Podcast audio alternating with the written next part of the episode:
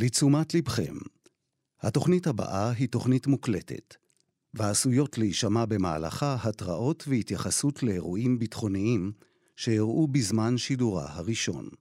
האזנה טובה. כאן רשת ב' קלמן ליבסקינד ואסף ליברמן. כאן רשת ב' בוקר טוב. נכון, נכון. ירו עליכם אתמול בלילה. אדוני לא מישראל? מאיפה אתה? מה זה עלינו? לכם בתל אביב. באיזה, מד... באיזה מדינה אתה? אנחנו... למי אתה שייך? איפה הלאום שלך? איפה הלב שלך, קלמן? ירו עליכם. הנה, אני אענה לכם. אנחנו, אנחנו מהבלתי מעור... מעורבים. כן. לא יודע, עלינו לא, לא יורים. אבל, אה... לא, אני אספר לך, מה, קרה לי משהו מוזר, לי.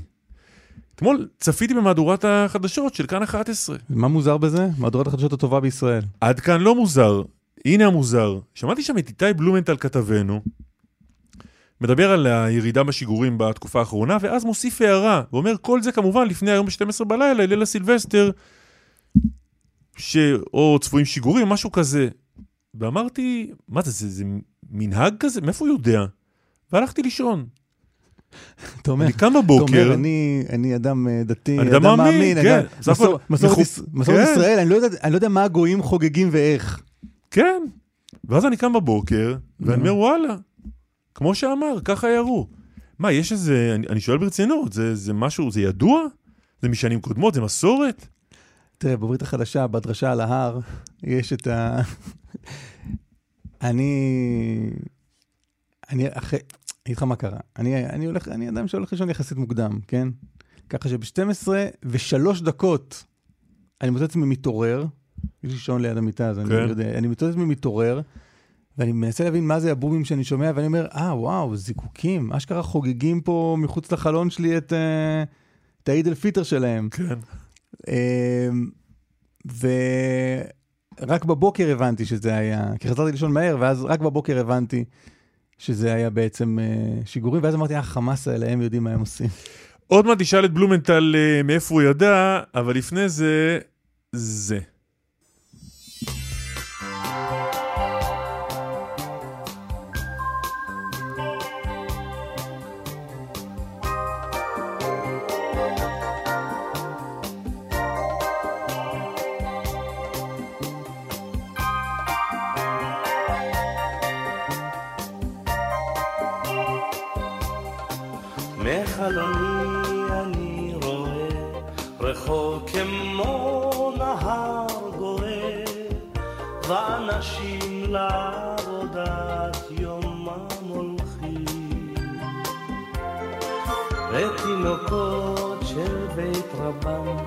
עם הילקוט שעל גבם, ובידיהם כמה אלפי הדס פורחים. פתאום זה בא ומתבהר, ולעצמי אני אומר, לא, לא, לא תנצחו אותי, לא מנצחים אותי כל כך מהר. לא, לא כל כך מהר.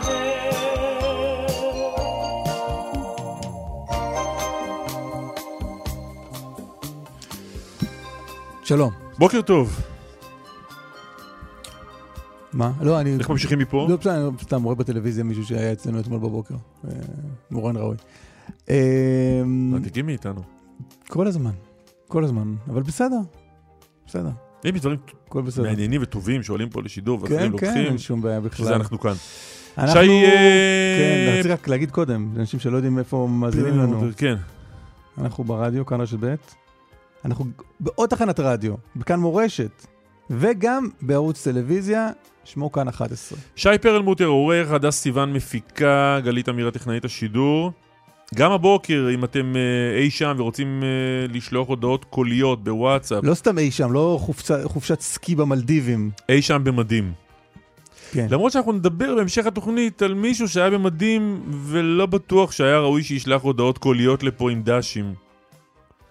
רגע. לפחות לפי כתב האישום שהוגש נגדו. אה, כן. איזה סיפור מוזר זה. ממש. על האיש שלכאורה, אני אומר לכאורה, התחזה ללוחם כדי להיכנס לעזה ולגנוב אמצעי לחימה. חודשיים מסתובב שם בכל מקום, נמצא בתמונות עם... לצד חשובינו. כן. בנימין נתניהו, יואב גלנט בסיוריהם בתוך הרצועה כלוחם. כן. ולפי כתב האישום אה, חזר הביתה עם הרבה מאוד אמל"ח, ולא היה לוחם לשנייה בחייו. אגב, אה, אנשים שבקיאים במלדיבים אה, מתקנים אותי ואומרים שלא עושים שם חופשות סקי. אתה אמרת סקי? חופשת סקי במלדיבים. אני אמרתי זה לא, זה דימוי גם ככה. כן. מי נוסע למלדיבים עכשיו? או לסקי. אבל אני לא הייתי במלדיבים, אז אני לא יודע. מי נוסע בכלל עכשיו? אני נסעתי לפה הבוקר מהבית. לא, לא, נוסע, נוסע.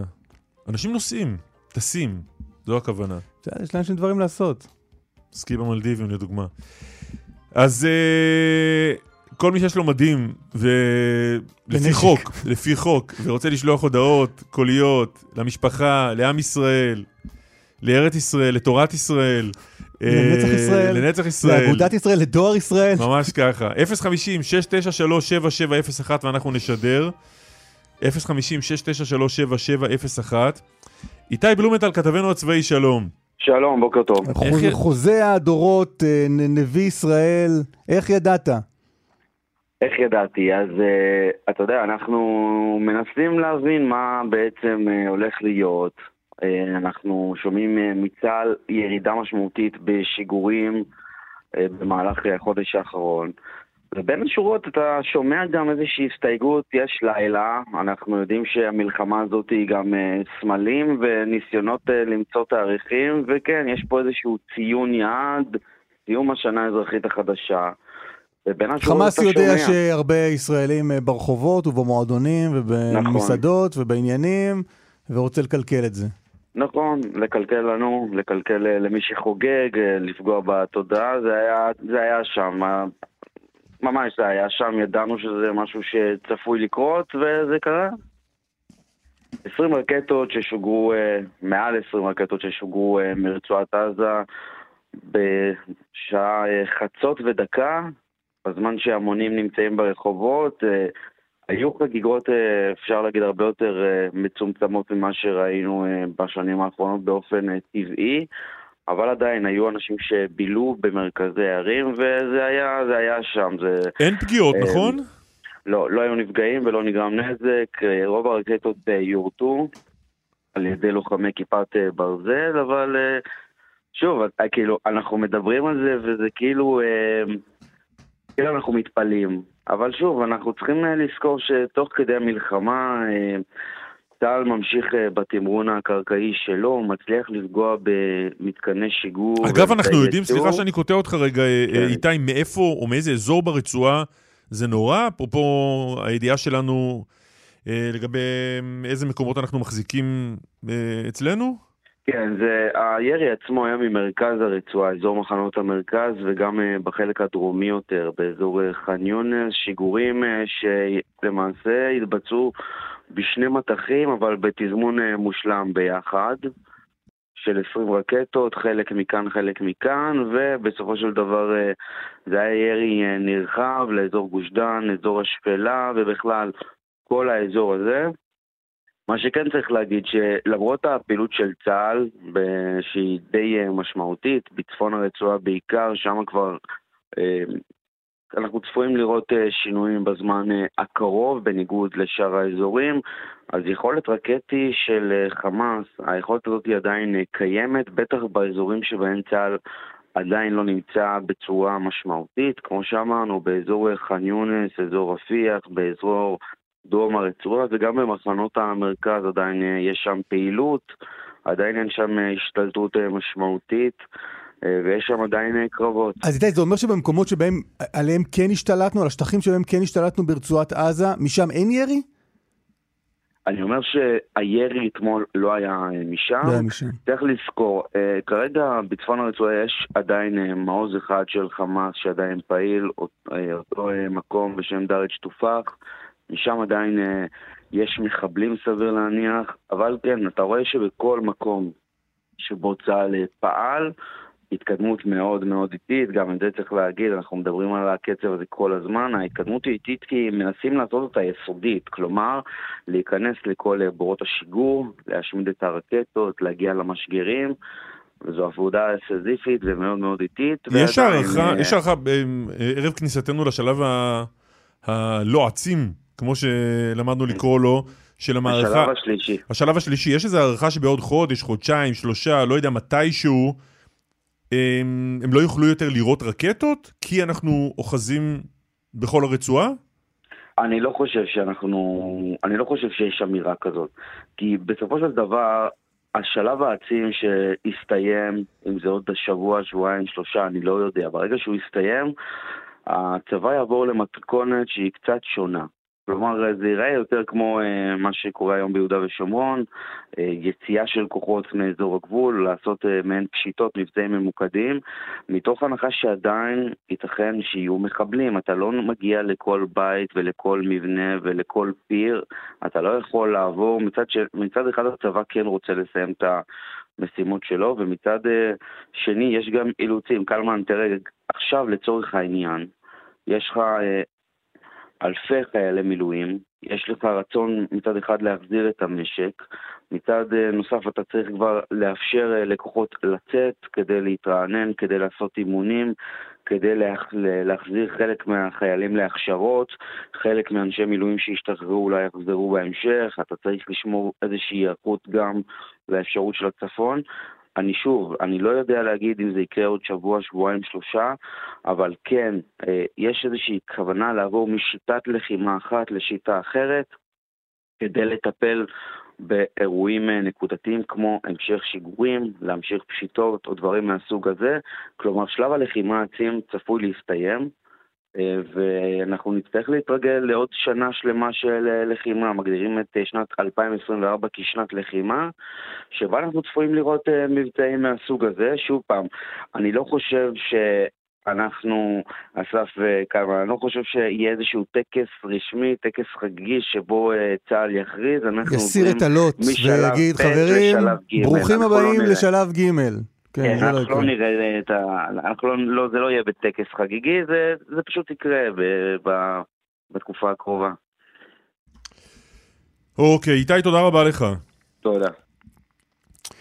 סרן אה, הראל איתך, זכרו לברכה, אה, נפל בעזה ביום שבת, בדרום הרצועה, הוא היה בן 22, מפקד צוות בסיירת גבעתי, ואנחנו מדברים עכשיו עם אחיו עומר. שלום עומר. שלום. קודם כל תנחומינו הכנים, חיבוק גדול מאיתנו. תודה רבה. תודה. מה שלומך? ספר קצת איך אתה, איך המשפחה. אה, האמת עדיין לא מעכלים. אה, למרות שהיינו איתו שבוע שלם בבית חולים. המקרה בעצם הוא נפצע ביום שישי, ו... ואנחנו היינו איתו שבוע ב... בסורוקה, והוא פשוט נלחם על החיים ו... שלו. כן, שבוע אחר כך. כן, ביום שבת. האמת שהוא הבטיח שהוא יחזור בסוף החודש, והוא חזר בדרך שלו. אה, הפסיק לסבול, הפסיק אה, לסבול מהפצעים, הפסיק, כן. איך הוא נפגע? אה, הוא נפגע ממטען שהופעל כנראה על ידי אחד מחברי הצוות שנהרגו. בעיקרון הם היו בתוך מבנה, ושם בתוך ח'אן יונס, ושם בעצם הם נפצעו. ואח שלי הגיע במצב אנוש לבית חולים סורוקה, עם עוד שלושה חיילים שלו, והשאר עברו לבלינסון, ממה שאני יודע, במצב קל בינוני. והאח שלי במשך שבוע היה במצב הכי קשה שם במחלקה. אה, ובאמת אני, הם נלחמו שם על החיים שלו. הם באמת עשו שם הכל. אה, דוקטור גלנטי, פרופסור שקד, כולם נלחמו על החיים שלו ולא ויתרו עליו, וגם אנחנו לא. אבל בסוף הפצעים היה, היו קשים מדי כדי שהגוף יוכל להכיל את זה. אה, את הלחימה שלו התחיל מיד ביום הראשון, נכון? נכון, הוא נסע ישר שהוא שמע שקורה משהו ב-7 באוקטובר. היה בבית. של... הוא היה אצל חברה שלו. Mm-hmm. הוא בא לפה לנתניה, לקח את הרכב שלו, וישר נסע לאן שאמרו לו, נחל עוז. ובעצם אה, בנחל עוז, הוא וה... והצוות שלו, אה, צוות מדהים, אה, הם בעצם נכנסו והצילו מלא אנשים, וגם אתמול בלוויה באו חלק מהאנשים בנחל עוז, שהראל הציל אותם באופן אישי, וסיפרו לנו איך הראל פנה אליהם, ש... הרי הם חששו שבעצם אה, מי שמצלצל להם בדלת זה מחבלים. אז אה, הראל, אה, הם ביקשו מהראל את המספר האישי ואת השם המלא שלו, ואז הם, הוא אמר להם, הראל איתך ואת המספר האישי, ואז הם ראו את החיוך הענק שלו, זה מה שהם אמרו לנו. ואמרו, ואת העיניים שלו, ואמרו, אנחנו רואים עיניים טובות וחיוך רחב, זה משלנו. ופתחו לו, והוא הציל הרבה נפשות בעולם הזה. הוא הציל גם אפילו חיות, הוא אפילו אה, כלבה ש, אה, שהוא נתן לה את השם שתי, מתוך עזה, ב, בתוך הלחימה, מתוך עזה, הוא מצא כלבה רעבה, משוטטת, שהייתה איתם במשך כמה ימים, נתן לה מהאוכל המעט שהיה לו, והסיע אותה בחזרה לעזה. ככה גם עם תינוקת עזתית שהוא מצא בין ההריסות, הוא שמר רכשים כאלו הרי הם סורקים את המבנים ש... בתוך ההריסות כדי לחפש מידע וכולי. אז, אה, אז הוא מצא את התינוקת והסיעו אותה בחזרה לישראל. אה, אז הוא עשה... אין אה, גאה ממני, אפשר לומר. יפה. ומה מה, מה עוד אתה יודע על הלחימה אחר כך, אחרי 7 באוקטובר, יותר פנימה כשהוא נכנס עם הכוחות? אה, מבחינת, שם בנחל עוז הוא בעצם הציל 424 נפשות ביחד עם הצוות שלו. אה, ולפני זה הוא גם עשה המון פעילויות באיו"ש. כאילו אח שלי, הוא... הוא חי בשביל הצוות שלו, והצוות שלו היה חי בשבילו, והם נלחמו ביחד. גם באיו"ש, גם בנחל עוז, גם בצפון הרצועה, גם בדרום הרצועה, בחווארה. אמ, הם באמת כאילו התקדמו ותקפו וחיסלו המון מחבלים. אמ, עד שקרה מקרה שכל הצוות של הראל נפגע אה, מהמקרה של הפיצוץ. אתה נשמע מאוד גאה באח הקטן שלך. מאוד, כן. אין גאה ממני. ספר עליו, עליו שמחוץ ללחימה. אמ, אז בעצם אח שלי ואני, בינינו יש הפרש של שש שנים. אני הבוגר, הבכור.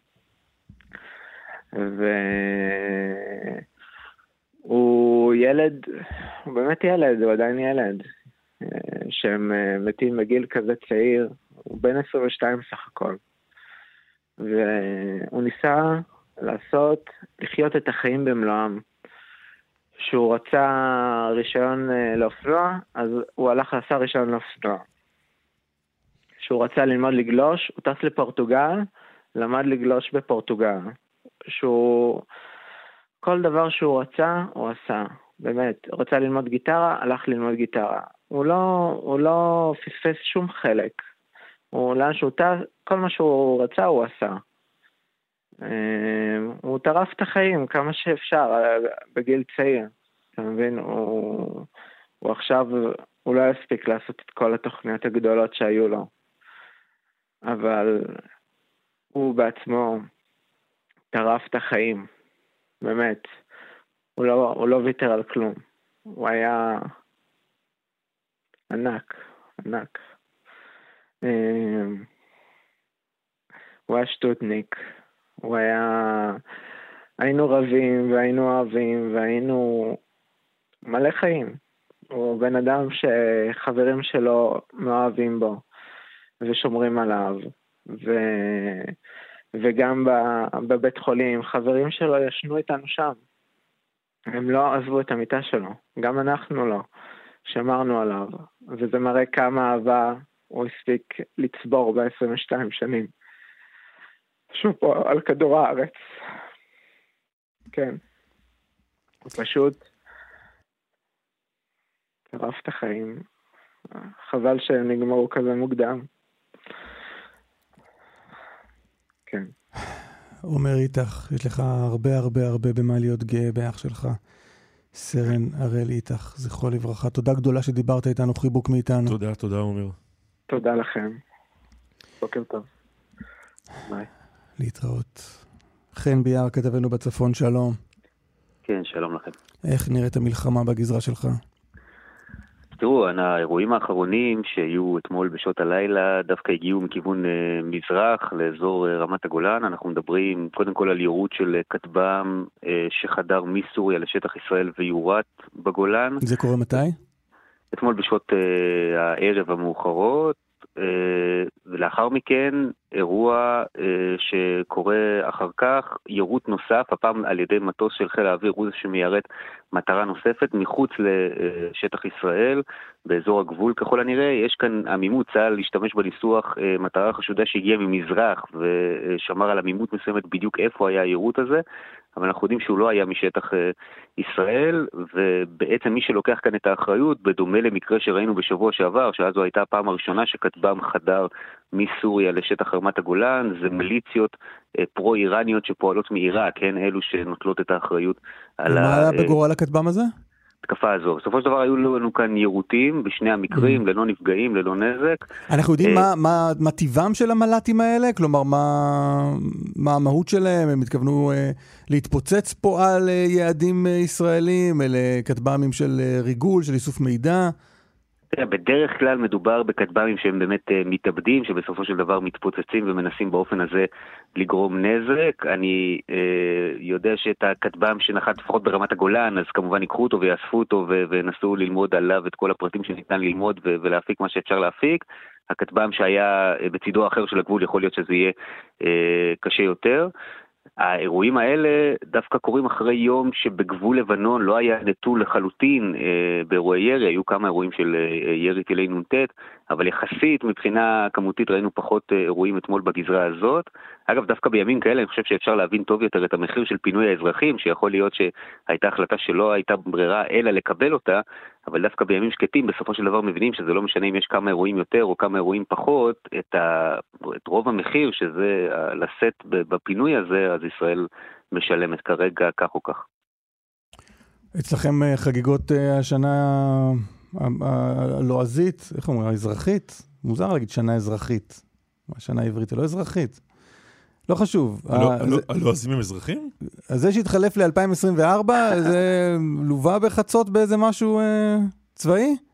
לא, האמת שלא לא כיוונו משהו מיוחד לשעה 12, כמו שהיה אה, באזורים אחרים. זה לא בגלל ה- שבצפון, צריך להגיד, בצפון אין את ה... הכל הרבה יותר ב- באוויר כזה, נכון? הזמן הוא אחר, הכל כזה בנחת, נכון? נינוחים, כן. בתל אביב להיות. 12 זה 12. הכל יותר אה, אתה שפוי אומר. אולי זה עוד יגיע זה אליהם. הטבע, הצפון הוא הרבה יותר נינוח.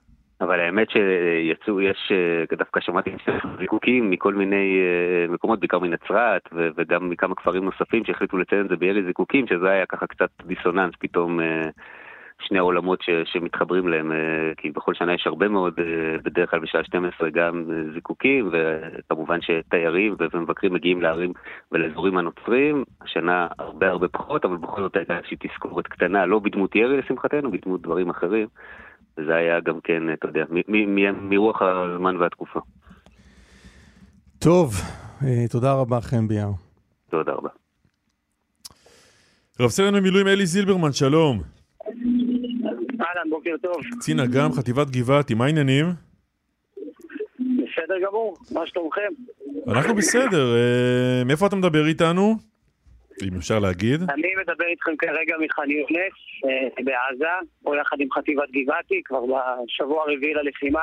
אתה בח'אן יונס עכשיו? שבוע רביעי בח'אן יונס, חודש שני שלנו באופן כללי בעזה. כשאנחנו מדברים עם אנשים בכל מיני מקומות בעולם ואומרים לנו, אני נמצא כרגע ב... לא יודע, בבייג'ין, אנחנו אומרים להם, תסתכלו רגע מהחלון, תגידו לנו מה אתם רואים מסביב. אז אה, תסתכל רגע ותאר לנו מה אתה רואה מסביב. אה, מראות שדי אופייניים כרגע לחודשיים בעזה, בתים שברובם המוחלט כבר לא קיימים. חיילים שמדלגים בין בית לבית, ממשיכים לתאר את המרחב, לא מעט פיצוצים, אני לא יודע אם אתם שומעים אותם פה ברקע, אבל לא מעט פיצוצים כי אנחנו ממשיכים בהצפות וממשיכים להעמיק את הלחימה. ומה, אתה, אתה נמצא כרגע בשכונה? בשכונה בח'אן יונס? אנחנו נמצאים כרגע בלב ח'אן יונס, אנחנו כאן בשבוע הרביעי, ממש בשבוע הראשון. חטיבת גבעתי שהיא חטיבה ממוכנת, וזה מה שבגדול מייחד אותה משאר החטיבות. נכנסנו פנימה ללב, ה... ללב העיר, אה, על גבי רקם, פחות מ-12 שעות. לא, אני רגע עדיין מתעניין בסביבה שאתה נמצא בה. אתה אומר, יש הרבה הריסות, אבל אתה מזהה כאילו, פה, פה, לא יודע, פה הייתה מכולת, פה היה קופת חולים, פה... אתה, אתה מזהה כאילו סביבה אזרחית רגילה מתחת להריסות? לא, לא, לא, אין פה שום דבר שהוא דומה לסביבה אזרחית רגילה, זה שטח שהוא לחלוטין שטח צבאי מובהק. אה, כמעט כל בית שיש כאן הוא בית שחטף באופן מלא, זה מרחב לחימה מובהק. אין פה שום דבר שדומה לסביבה אזרחית. סביבה אזרחית קיימת ככל הנראה דרומה יותר, זה כולכם יודעים. ארבעה שבועות אתה שם. סליחה? אני אומר, אתם ארבעה שבועות שם. נכון, אנחנו כאן כבר ארבעה שבועות, יחד עם כל צוות הקרב החטיבתי, תחת עובדה 98, על כלל המרכיבים שלה. וזהו, כאן כדי לנצח, כאן כדי להשלים את המשימה, יש לא מעט משימות לפנינו, אה, ואנחנו נחושים אה, להשלים את כולם עד טוב. ספר קצת מהחוויות בתקופה הזו, שם. כן, חוויות די, מורכבות, בחלקן גם לא פשוטות. חטיבת גבעתי נלחמת פה כבר אה, לא מעט זמן, לדעתי 87 ימים. אה, ביממה האחרונה התחילה שנה חדשה, אצלנו העסק אה, פחות מורגש. לצערי יש גם לחטיבה לא מעט נופלים, כולל כאן בח'אן יונס. מרחב שהוא מרחב מאוד בעייתי, שורץ במחבלים. אה, בארבעת השבועות האחרונים החטיבה חיסה למעלה מ-227 מחבלים, רובם הוא מוחלט על הקרקע. אה, מג"דים שנלחמים כמו אריות עם הלוחמים שלהם, נוכח בני אויב, עם הטנקים, עם אה, הכוונות של זיק ומזכר מהאוויר. כולנו כאן ביחד במרחב שהייתי קורא לו מרחב מאוד מאוד בעייתי, אם אני עושה השוואות אה, אחורה, גם כאן בתוך הלחימה וגם בתקופות אחרות, כמו צוק איתן ועופרת יצוקה, אין ספק שהאויב פה הוא אויב קצת אחר. אחרי שאמרת שחיסלתם בתקופה הזו 227 מחבלים, נראה לי שאתה האיש לשאול אותו את השאלה שיושבת לי בראש כבר הרבה מאוד זמן כשאני שומע דיווחים. מאיפה אתם יודעים את המספר הזה? בסוף יורים והורגים אנשים, אתה לא אוסף את הגופות אחד-אחד וסופר, נכון? א', זה בדיוק מה שאני עושה, אנחנו סופרים אחד-אחד, אה, מתוך הבנה מאוד מאוד אה, חשובה, שבמרחב אויב אתה צריך להבין את תמונת מצב האויב. כל מחבל שהוא נספר זה מחבל על הקרקע, המחבלים הם מחבלים שמחזיקים איתם נשקים, רימונים, וסטים. אין כאן בית שהוא חף מפשע. בכל בית שנכנסנו אליו ותיארנו את המרחב, יש אמל"ח רב, יש ציוד רב, יש הכל מהכל. כמעט כל הבתים כאן הם בתים שהם אה, מעורבים בפעילות כזו או אחרת, ואותם מחבלים, אה, אנחנו מגיעים לכולם ונגיע לכל מי שנשאר. תן לנו, אלי, אירוע אחד, בולט, חוויה שאתה... עוצמתית שאתה לוקח איתך מהחודש הזה? יש כל כך הרבה, אבל אני חושב שהחוויה העוצמתית ביותר הייתה הכניסה שלנו להתקפה כאן פנימה. אני חושב שה... כל, בגדול כל הדרג הצבאי, אבל גם מעבר לכך, אה, חיכו כבר לזמן שחטיבת אה, גבעתי יחד עם אוגדה 98 ייכנסו לח'אן יונס. ח'אן יונס, ברור לכולנו עד כמה המקום הזה הוא מקום חשוב עבור, אה, עבור הצד השני, אבל בוודאי עבורנו כדי לסמל את הניצחון. ואנחנו קיבלנו משימה שהיא מאוד מורכבת, להיכנס מאוד מהר כחוד החנית של האוגדה, ללב, ה... ללב המרחב, ונדרשנו לעשות את זה במעט מאוד זמן, המשמעות הצבאית של זה היא משמעות מאוד מורכבת. עשינו פה קרב התקדמות שהוא בעיניי היה מאוד מוצלח, כשבסיום שלו, אחרי התקפה, התקפה די ממושכת, היו פה כמה ימים של אה, הדלקות נרות חנוכה, ופתאום אתה רואה בתוך הבתים לוחמים מתגודדים להם יחד עם המפקדים, מדליקים אה, נרות, אומנם לא על החלונות כדי לא להיות חשופים, אבל אה, ללא ספק חוויה שהיא חוויה עוצמתית. לשמחתי גם יצא לי לחוות אותה יחד עם אחי הקטן, שמשרת גם במילואים בחטיבת גבעתי. וככה הפתיע אותי באחד הימים והגיע עם, אה, עם שיירת, השיירה הלוגיסטית, והדלקנו פה נרות ביחד. עבורי זה היה אולי הדבר הכי... הכי סמלי למה זה להיות כרגע לוחם, מה זה כרגע להיות אה, בן אדם שכנראה נמצא אה, בנקודה שבאמת משנה את ההיסטוריה של מדינת ישראל עשרות שנים קדימה. יפה. תגיד, על הלחימה שם פנימה, אתם נכנסים לח'אן יונס וה, ואתם אתם כובש... כלומר, מבחינת הלחימה, אתם כובשים את ח'אן יונס? כלומר, אתם הורגים מחבלים ומשתלטים על המקום, או שהמחבלים מסתתרים כשאתם באים ואז מפתיעים אתכם ביציאות כדי, כדי לפגוע בלוחמים? כן, נשתדל לעשות את זה בשפה פחות צבאית, אבל uh, בצורה שכן תפרט את זה עד כמה שניתן. העבודה פה היא קיבוץ ותיאור מרחב, כלומר, בח'אן יונס יש המון טירים, אנחנו מגיעים ללא מעט אה, צבאי תת קרקע של מנהרות, אנחנו מגיעים פה כמעט לכל בית, מחלקים את, ה, את השכונות, כל צוות קרב חטיבתי ו, ומה שהוא נדרש לעשות, ומאותו הרגע שאתה מתבסס ונמצא, ב, נקרא לזה בסוג של הגנה, אתה יוצא ומתחיל לתאר את כל המרחב, שבגדול זה אומר לעבור בית-בית, למצוא את צירי המנהרות, אנחנו חוזרים בהמון כאלה ונמשיך גם למצוא עוד. הכל על מנת, אחד, להשמיד את האויב, שתיים, לייצר תמונת מודיעין. אבל, אה, אבל האויב, איך שאתם מגיעים, מסתתר. האויב, איך שאתם מגיעים, יורד, יורד למטה ומסתתר, נכון?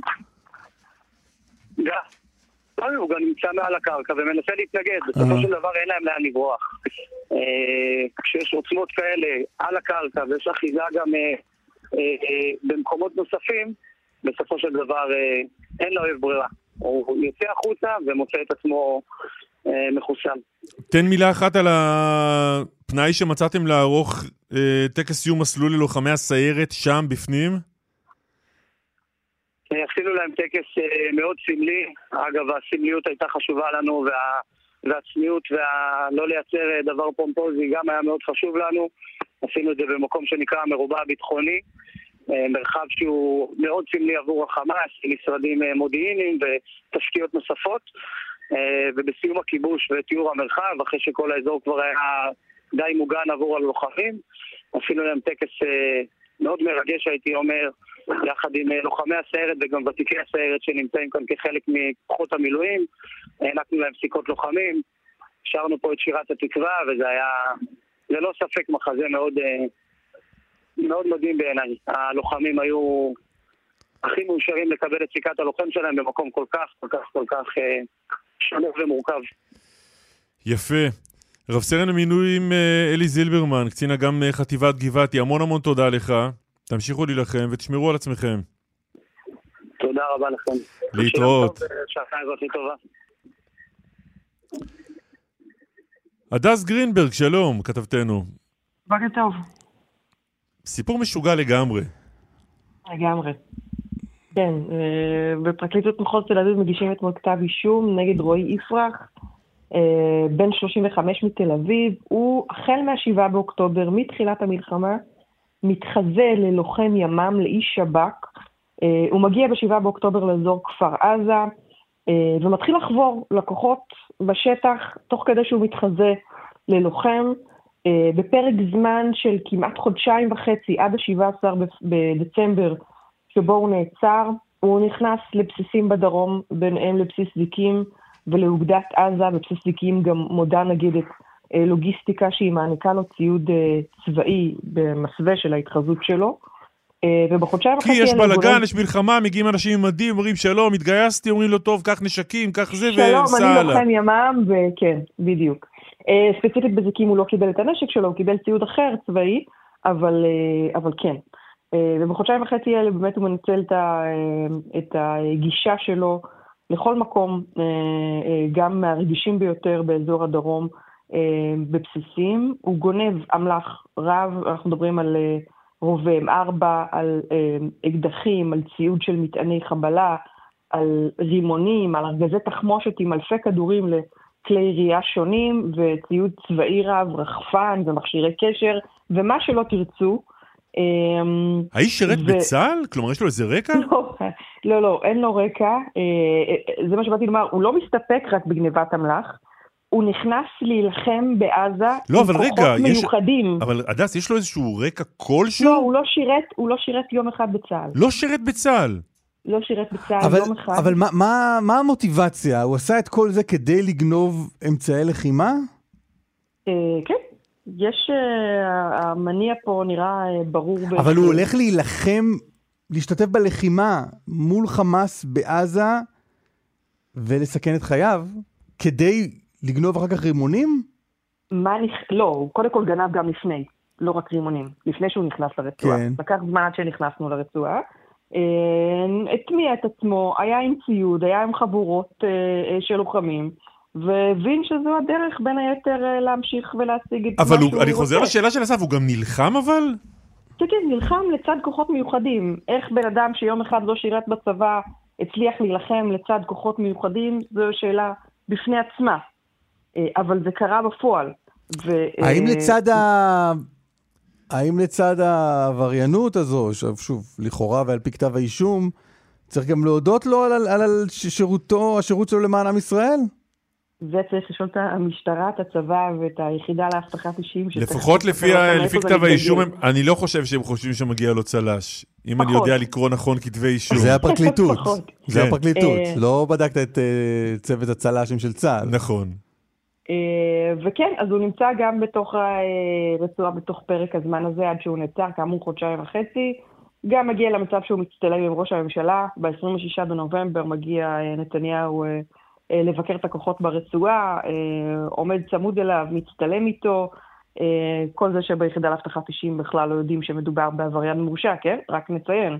הזכרתם את העובדה שהוא לא שירת יום אחד בצה"ל, אבל אנחנו מדברים על עבריין מורשע בעבירות של נשק, בעבירות של אה, סמים. אה, הוא גם אה, מצטלם לו אה, בשלב אה, אה, מסוים במהלך המלחמה עם שר הביטחון גלנט, והוא גם שוהה בחפ"ק של הרמטכ"ל. אה, וכל זה, כמו שציינתי, גם כשמדובר בעבריין מורשע, גם אה, אזרח שיום אחד לא שירת בצה"ל אה, והיה פרק זמן לא כן. קצר בתוך הרצועה, טוב. מחדל ביטחוני, אין דרך אחרת לומר את זה. רגע, מה הוא עכשיו? הוא עצור עכשיו? כן, כן, עצור עד תום ההליכים. תודה, הדס, הדס. תודה רבה. בשמחה. פרקליטו של אה, רועי יפרח הוא עורך הדין אה, איתן סבג, שלום לך. שלום קלמן, שלום ליברמן, בוקר טוב. מה, מעניין, אה? מעניין מאוד, ואני חייב לומר לכם שהרבה מאוד פרטים ששמעתי בפתיח לא ממש מדויקים. לא, לא, לא, זה, בוא, אה, אפשר, אה. זה, פה נשים גבול, אפשר לגנוב נשק ולהיכנס לזה, אבל להגיד על דברים שנאמרו פה שהם לא מדויקים, כאן אנחנו לא נעצור. עד פה. כן. זה שלא תקבל כתב אישום גם מאיתנו. מה- מה, מה, איך, איך אתה רואה את הסיפור הזה של הלקוח שלך? תראה, אני לא סתם אמרתי שהדברים אינם מדויקים. אני גם מבקש לדייק את הדברים. בשביל זה אנחנו פה. קודם כל, הוא לא הגיע סתם כך לדירה, לזירה ב-7 באוקטובר. הוא הגיע לזירה מאחר ומדובר בחובש בכיר בארגון איחוד הצלה. הוא נלחם בכפר עזה באמצעות נשק אישי שלו, מעניק אה, סיוע רפואי, חילץ עשרות, אה, אם לא יותר, של פצועים ואנשים שנפגעו שם, העניק להם סיוע וטיפול רפואי. ולכן אני אומר, גם חיסל מחבלים, ממש ככה, באופן אה, הכי הירואי והכי פשוט שאפשר לתאר את הדברים. איך אתה יודע, אגב? אני יודע משום שהדברים האלה עלו לאורך אה, אה, החקירה, לאורך הליך הארכת המעצר. לא, על ידי מי? בית המשפט. הדברים האלה עולים דרך כל מיני אנשים שהיו איתו בשטח. איזה אנשים? אני עדיין לא יודע כמה הם נחקרו, כמה הם לא נחקרו, כמה הייתה מוטיבציה בכלל לבדוק את ה... את לא, הפרטים לא. אסף שאל שאלה מעניינת פה. מי, מי, מי סיפר את מה שאתה מספר? ולמי? אני בקשר עם מספר אה, אה, שותפים, הייתי אומר, לסיוע ולהצלה שהוא נתן בכפר עזה, שהם אה, מוסרים בפניי מספר גרסאות. אה, אתה הלכת לאנשים. שלחמו לכאורה לצידו בכפר עזה כדי לשאול אותם על פועלו? וזה מה ששמעת מהם? אתה בעצמך זה מה ששמעת מהם? עורך הדין סבג?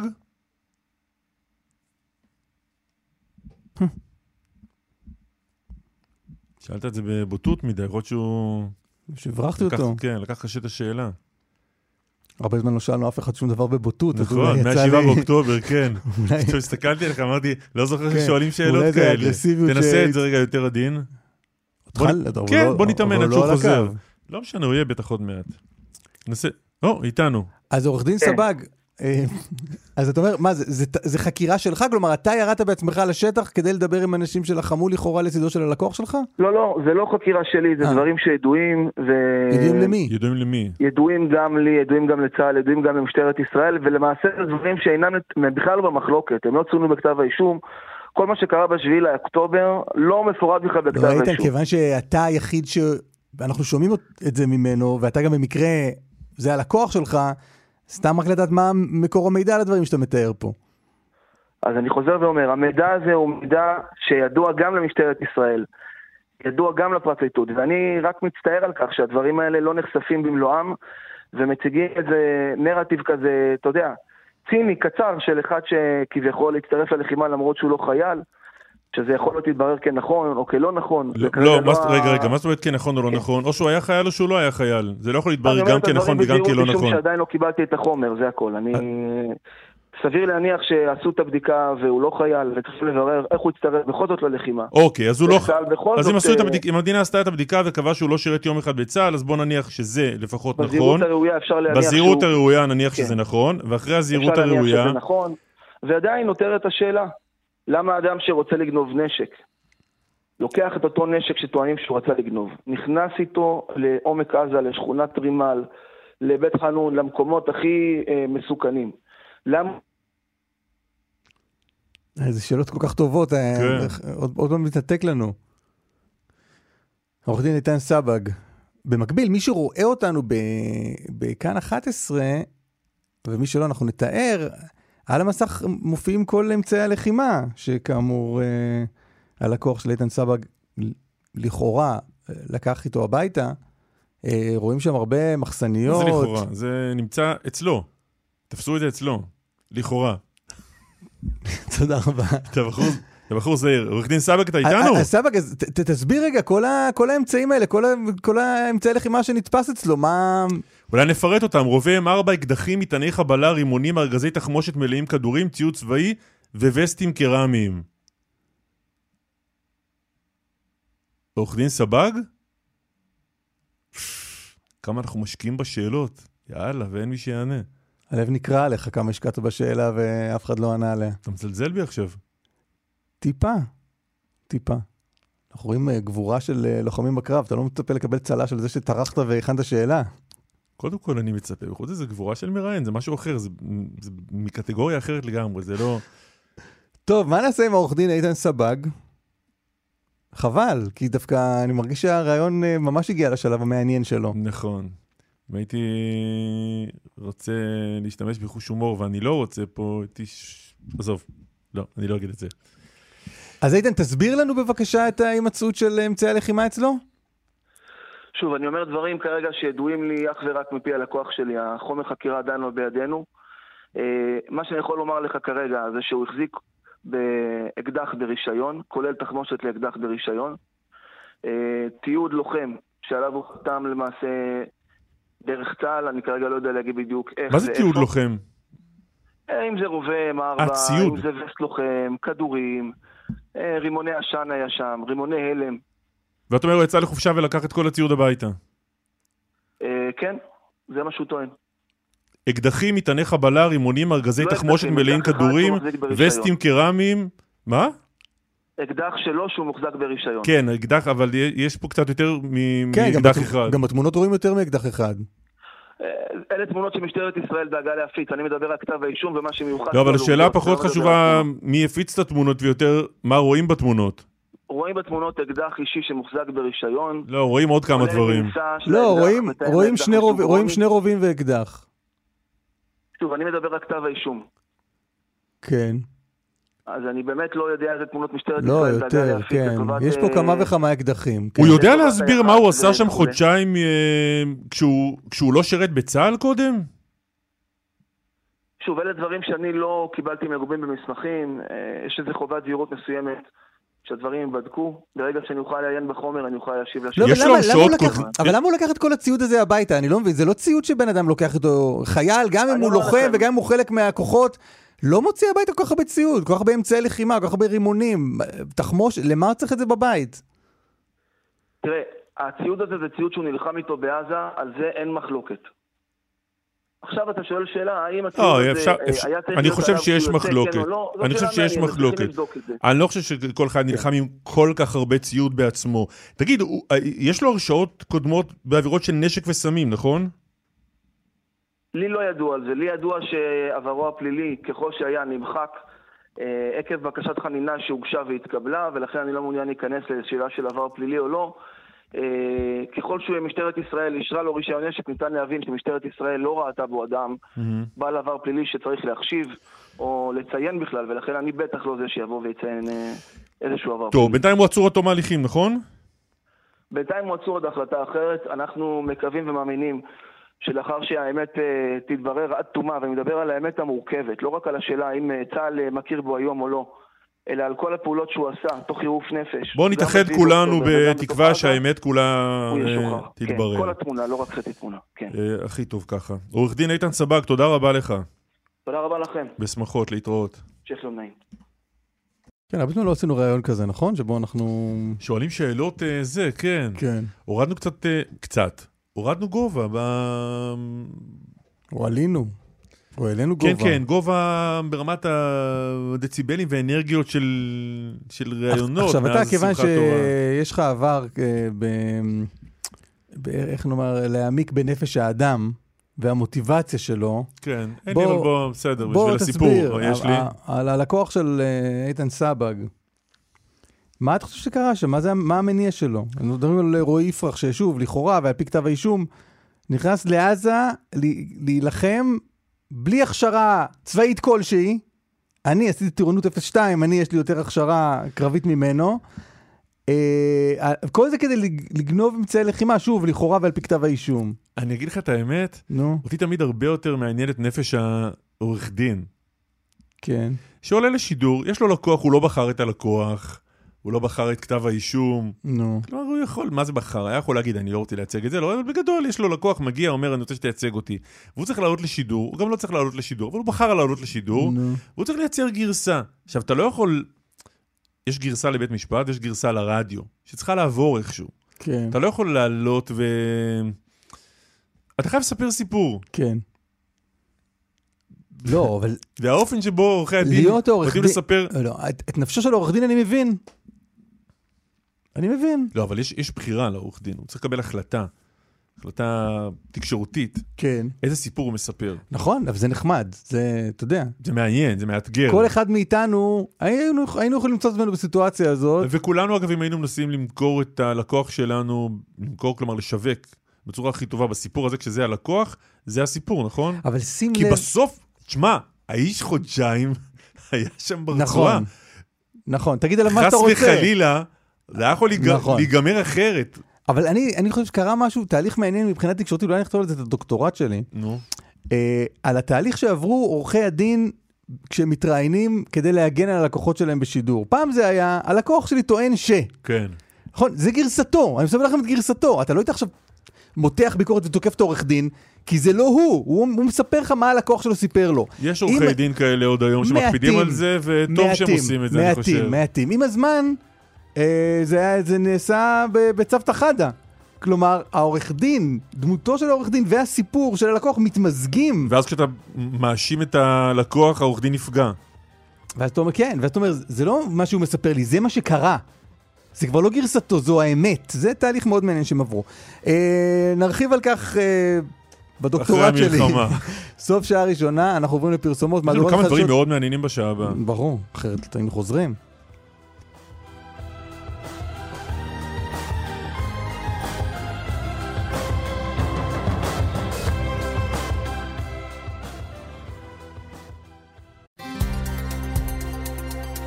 רשת ב' קלמן ליבסקינד ואסף ליברמן. כאן רשת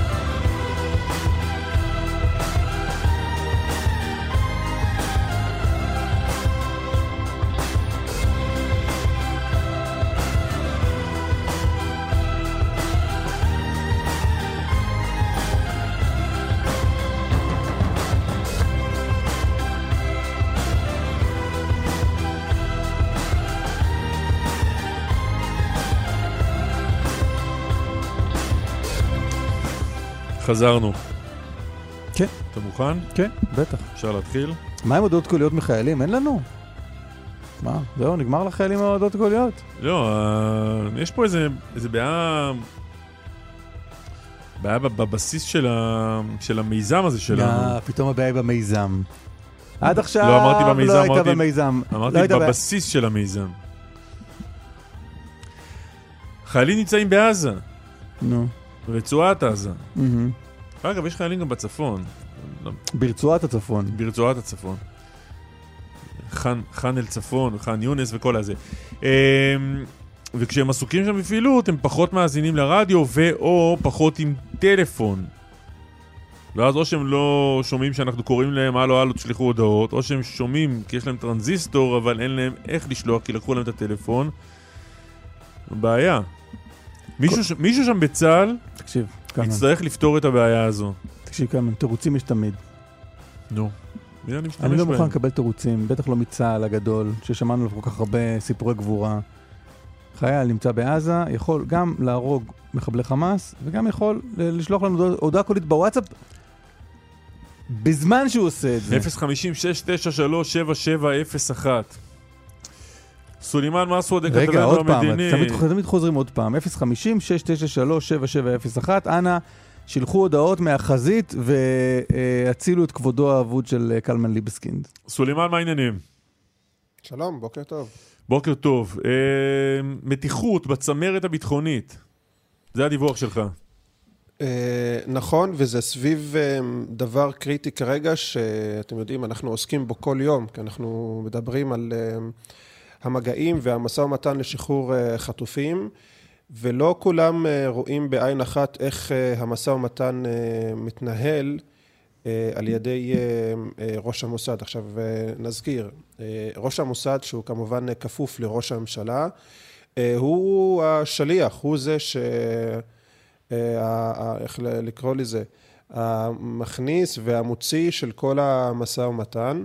ובאחת הישיבות, אנחנו דיווחנו אתמול בחדשות הערב בכאן 11, אה, שר הביטחון אה, שלא מרוצה כל כך אה, מתפקודו של ראש המוסד אה, בהקשר הזה, דואג להביע את זה גם אה, בפורום פומבי, בנוכחות ראש הממשלה בין היתר, אה, ואומר לו, אני, אני לא מרוצה מהדרך שבה אתה מתנהל אה, מה זאת אומרת מול פורום המתווכות." פומבי בנוחות ראש הממשלה? אני מניח שיש להם הרבה פורומים מצומצמים עם ראש הממשלה. פומבי, מי עוד היה שם? זה פורום אה, מצומצם שהיו שם אה, אה, ראש הממשלה ועוד כמה שרים. אתה יודע, גם מטעמי צנזורה אי אפשר לפרט יותר מדי, והצנזורה לא חסכה, מה שנקרא, לא, כי כשאתה אומר בדיווח פומבי, הזה. קלמן אומר לעצמו, רגע. איך לא הייתי שם אם זה היה פומבי? איך לא נחשפתי נכון, לזה? עדיין פורום, לא, עדיין פורום. סגור, חשאי, רק... פורום, חשאי. חשאי אך. דולף. בדיוק. כן. אה, ולפי מקורות אה, הבקיאים בפרטים, אה, גלנט אה, אומר שהוא לא מרוצה מהדרך שבה ברנע מנהל את המגעים לשחרור חטופים ומתווכות, ומביע את זה כמה וכמה אה, פעמים. וזה קורה אחרי אה, אחת הנסיעות האחרונות של ראש המוסד, שאני רוצה להזכיר לכם, הוא היה פעם בוורשה, ואחר כך עוד פעם אה, בפריז, בכל פעם אה, אה, פגש את המתווכים, פעם את הקטרים, אחר כך את הקטרים בנוכחות ראש הממשלה הקטרי וראש ה-CIA, וגלנט מבחינתו היה רוצה לראות את האירוע הזה מתנהל אחרת. אחרת ו- לאיזה כיוון? הוא חושב, ממה שאני מצליח להבין, הוא חושב שראש המוסד מציע דברים שלא צריך להציע, והוא לא חושב שקצב ההתקדמות בעניין הזה זה מה שהוא היה רוצה לראות. עכשיו, למה פתחתי את הדיווח שלי, גם למה אמרתי צנזורה עכשיו, אה, אה, כמובן הייתה מאוהבת, כי כמובן יש הרבה פרטים שאסור אה, להגיד בשלב הזה. אבל um, um, יש גם מתח בין השניים בעניין הזה, כי גלנט היה רוצה לראות את הדברים האלה אחרת, וראש המוסד הוא כפוף לראש הממשלה. אז... Um, רגע, לא, אבל אה, סולימאן, אני חייב שתעשה סדר רגע. כן. גלנט רוצה מה? אה, ראש המוסד, לוחסן, בשבתו כת"פ נתניהו, רוצה מה? אני לא יכול לפרט יותר מדי בעניין הזה, בגלל ענייני צנזורה, אבל גלנט חושב, להבנתי, שראש המוסד מציע יותר מדי דברים למתווכות, והוא היה רוצה שהוא יהיה אה, שמרן יותר בהצעות. זה מה שאני מצליח... אה, כלומר, להבין. שר הביטחון חושב שאנחנו נדיבים מדי בהצעותינו כן. כלפי חמאס דרך המתווכים השונים.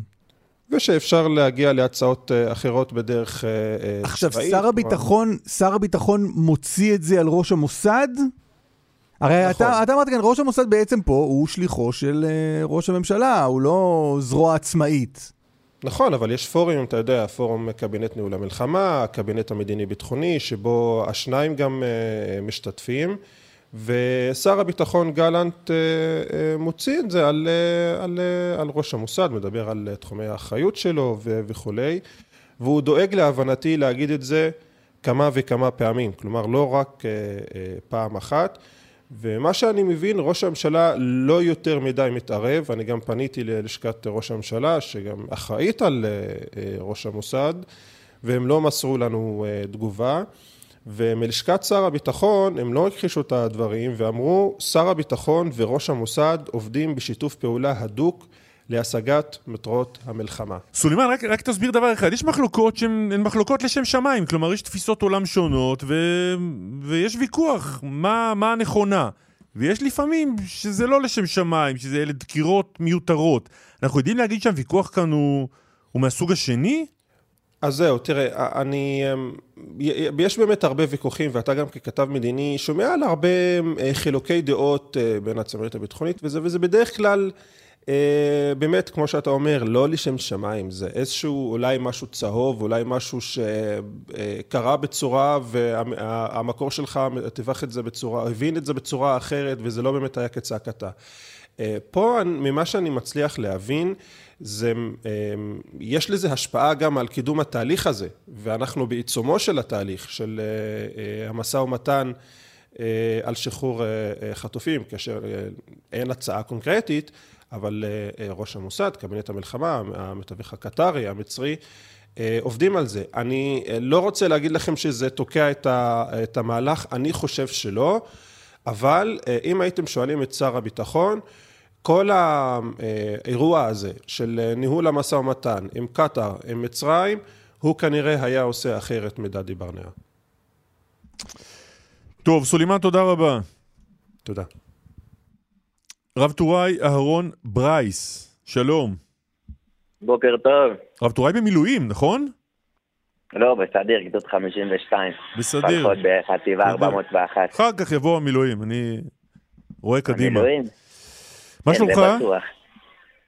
וואלה, ברוך השם. מה אני אגיד, מתאוששים, משתקמים. משתקמים ממה? בוא ספר קצת אה, פיזית אה, אה, מה המצ- מה המצב שלך כרגע. וואלה, כרגע, ברוך השם, אה, מה שנשארתי... אתה לא רוצה נתחיל מההתחלה? מאיפה שאתה רוצה תתחיל? תבחר. אנחנו איתך. מההתחלה נתחיל. אה, יאללה. אהרון ברייס בגדוד 52, 4 חטיבה 401. אה, גדלתי בשומרון, בחוות, בחומש למדתי, עשיתי הסדר מרכז ב... מחומש ואז התגייסתי לצבא, לשריון. אה, זהו, במלחמת האמת השביעי תפס אותי כבר אחרי שחזרתי, כשיצאתי לשלט. אה, בשביעי ראיתי את כולם מתגייסים, הבנתי שכנראה אני הולך ליפול בין הכיסאות, בין, ה... בין המילואים לבין הבייני, שיש קצת איזו שלישות בעייתית עם זה שם. פשוט תפסתי את ה... התקשרתי לחבר מהגדוד, מהפלוגה, אמרתי לו איפה אתם? תפסתי את השאטל שהם ירדו בדיוק לדרום, עם השערה של הטנקים. זהו, שם, אתה יודע, אי שם, בימים השחורים של השביעי. מה עשית ביום אה, הזה? זהו, ביום הזה, בשביעי הייתי בשמחת תורה, בחווה איפה שאני גר, חווה ליד עמנואל, חוות שעורים בנחל כהנא, אין לה איזה... סתם מקום יפה וטוב שהקמנו מלפני חצי שנה. כן, לא, אני. מדבר על המקום שאליו אה, הגעת, דרומה. דרומה, מה הגענו? הגענו ישר, אתה יודע, זה היה באמת כמו באימונים שעושים לך ישר, היה גשם סגול ויריות מכל כיוון. זהו, ממש מהר העמסנו את הטנקים, זיוודנו עוד זיווד אחרון, כל אחד שיפצר איזה משהו, ואני בגלל שלא הייתי בפלוגה, והיה גם חסר שתי טנקים, אז uh, ישר uh, צוות אחר פשוט עלה, לחמו כל השבוע. זה היה מטורף לראות את הגדוד, אם אני לא טועה, זה הגדוד הראשון שירד לדרומה להחליף שם את הטנקים שנפגעו. מה אתה עושה בזמן הזה? בזמן של ה... שהם נלחמים, עוזר פשוט לכל שאר, היה שם חיפויים, היה להקים את כל השטח כינוס, היה שם אחר כך שבועות ש... שבונים, ממגנים את הטנקים, משפצים אותם, כל זה לקראת הכניסה. כל זה לקראת הכניסה. מתי אתה אה, נכנס לעזה? זהו, בזמן הזה אני לא ידעתי שאני נכנס, אני לא הייתי משובץ, לא היה לי עוד אה, צוות וטנק. ואז אה, לפני הכניסה, שגם, אתה לא יודע באמת אם זה היה כניסה או לא כניסה, אבל באחת הפעמים שזה היה... לא ידעתי, זה למפרע אני אומר לך שזה היה הכניסה, זה היה, אמר לי עדן פרוביזור, ניגש אליי, אמר לי, בוא, אתה מחליף את הטען שלי, סיבות פרטיות, אה, לא יודע, לרעיון.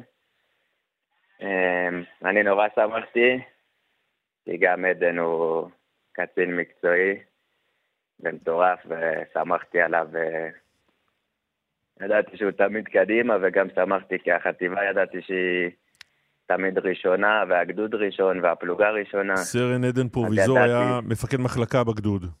כן, זיכרונו לברכה, עוד רגע נגיע ל... מהמם. הוא היה מ"מ, והוא גם, טוב, זה, אין, אין מאיפה להתחיל על הבן אדם, באמת. ראשון בכל דבר, תמיד חתר קדימה, לא, לא שחרר לרגע, תמיד היה ראשון, וזה עוד, זה עוד רעיון שלם רק על עדן, אם אתה רוצה. אה, זהו, אז אה, האמת שוואלה זכיתי, זכיתי להיות איתו.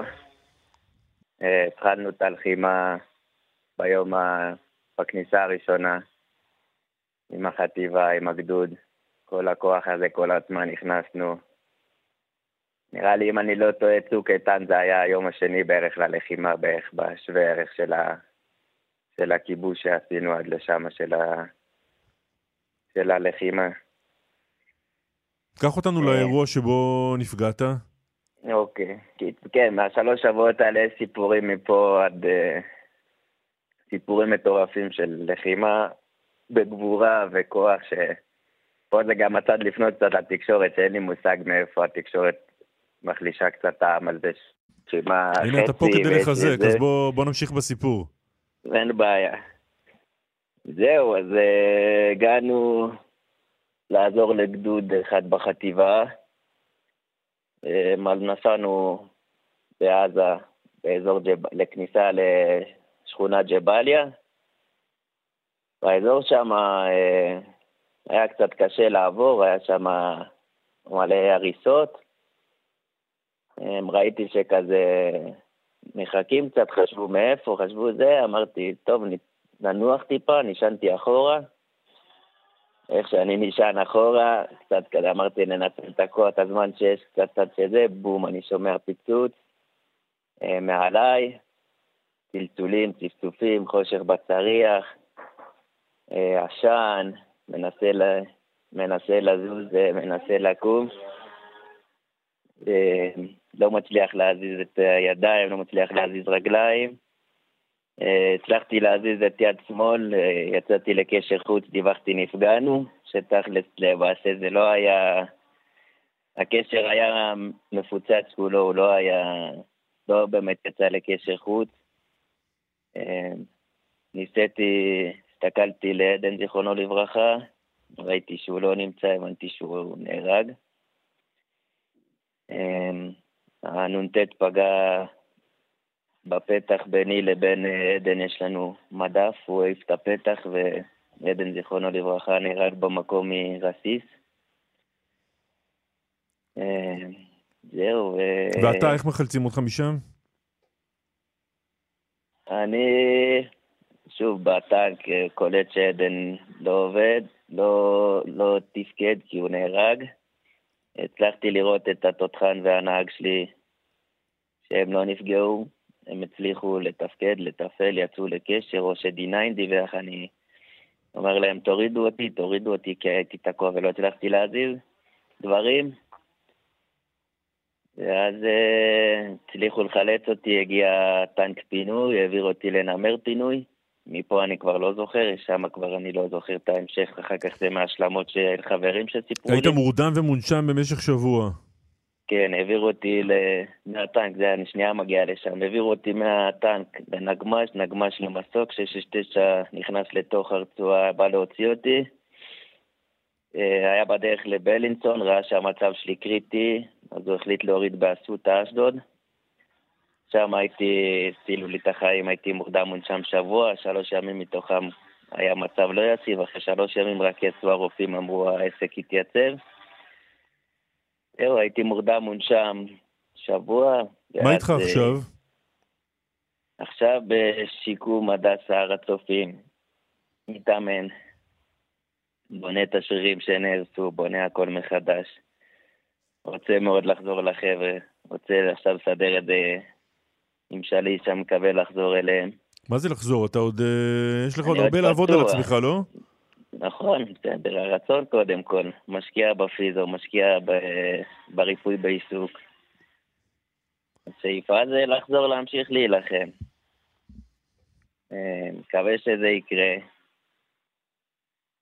וזהו, מה עוד נגיד? ש- שהרוח ב- של החבר'ה שם מטורפת, וכולם שם רוצים לנצח עד הסוף, ולא רוצים אה, להפסיק. וכל אחד שראיתי שם רק רק רעל בעיניים שרוצה לנצח, רוצים, רוצים להגן על העם.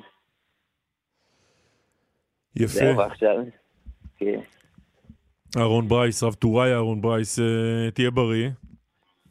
תודה, אה, זהו, רפואה שלמה. אמן. להתראות, תודה רבה לך. להתראות. זה הזמזום הזה ברקע כל הזמן, שמת לב? זה המכשיר של הפיזיו. כן, שמה הוא עושה? בזז. זה, זה התפקיד שלו? זו, זו המכונה שעושה ביז, כמו שאמרו אז בקומדי סטור? משהו שחסר להם, בז, אחרי ה... זה מתקן את זה. וזה עוזר? ולמה זה עוזר אבל? הנה, אתה רואה שהוא משתקם. בגלל מה אני הביז. פיזיותרפיסט? מה השאלות האלה? בגלל הביז. איציק בן מוחה, יושב ראש מושב זרעית, שלום. בוקר טוב לכם ולתושבי ישראל. וחבר כיתת הכוננות שם. נכון, אמת. מה קורה בזרעית? אה, בזרעית אנחנו אה, חווים אה, נכון לעכשיו ימים לא פשוטים. מושב זרעית אה, ממוקם אה, 200 מטר מהגבול, מוגדר יישוב גדר. אה, אנחנו בשביעי לעשירי ביום הקשה הזה. אה, פשוט קמנו לבוקר אה, של חרדות, של לחץ. כמו שאתם יודעים, תוכנית הדגל היא הייתה של החיזבאללה. זה דובר על הגליל פה. מנהרת הדגל שלהם היא, היא התגלתה פה לידינו, ליד זרעית, ופשוט אה, אנשים אה, נכנסו ללחץ. אה, אנחנו בתור ועד היישוב פינינו את כל היישוב עצמאית לבית מלון בטבריה על חשבון היישוב עד שהמערכת אה, תתעשת ועד שיוחלט על פינוי יזום של המדינה. שהגיע מהר מאוד, לפחות לגבי אזור כמו שלכם, לא? אה, לקח בערך שבוע ימים, אה, אוקיי. עד עשרה ימים, משהו כזה. ועכשיו ש- כל, ה- כל המושב נמצא בטבריה? כל אה, זה מושב זריז, כל התושבים נמצאים בטבריה. אה, נשארו פה אולי איזה משהו כמו 20 איש, וכיתת כוננות של היישוב, שאני ביניהם. מי זה ה-20 האלה ולמה הם נשארו? זה אנשים עם אידיאולוגיה מאוד חזקה. אנשים שנשארו לטפל במשקים שלהם, בלולים שלהם, שהיה להם מאוד קשה פשוט לזרוק את הכל וללכת. זה אנשים שעלו לפה לזרעית ב-1967, אה, עם שורשים מאוד חזקים, שפשוט אה, נשארו לטפל במשקים שלהם, בלולים. אז שלחו את המשפחה, המשפחה שלהם נמצאת בטבריה והם נמצאים אה, לבד כדי לטפל במשק? אה, אלה שנשארו, אני מדבר על הגברים, כן? הנשים, הילדים, הם נמצאים בבית מלון בטבריה. מי שנשאר זה הגברים, שנשארו להחזיק פשוט את המשק שלהם. מה אתה עושה בשגרה? אה, אני מכרם של ענבים אה, ולול של ביצי מאכל. אה, רוב ביצי המאכל הם ממוקמים בגליל, זה אנחנו יודעים, ופשוט אה, לנו היה מאוד חשוב אה, להמשיך לשווק ביצים.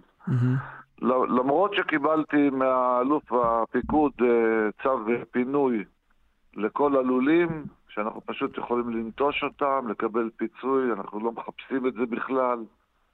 אנחנו, יש לנו הסכם לא, לא כתוב עם תושבי ישראל, להמשיך לשווק ביצים, להמשיך להעביר את התוצרת למדינה. אז הלול שלך עדיין פעיל, הלול שלי עדיין פעיל, ואתה עדיין משווק ביצים ל- אה, לציבור הישראלי.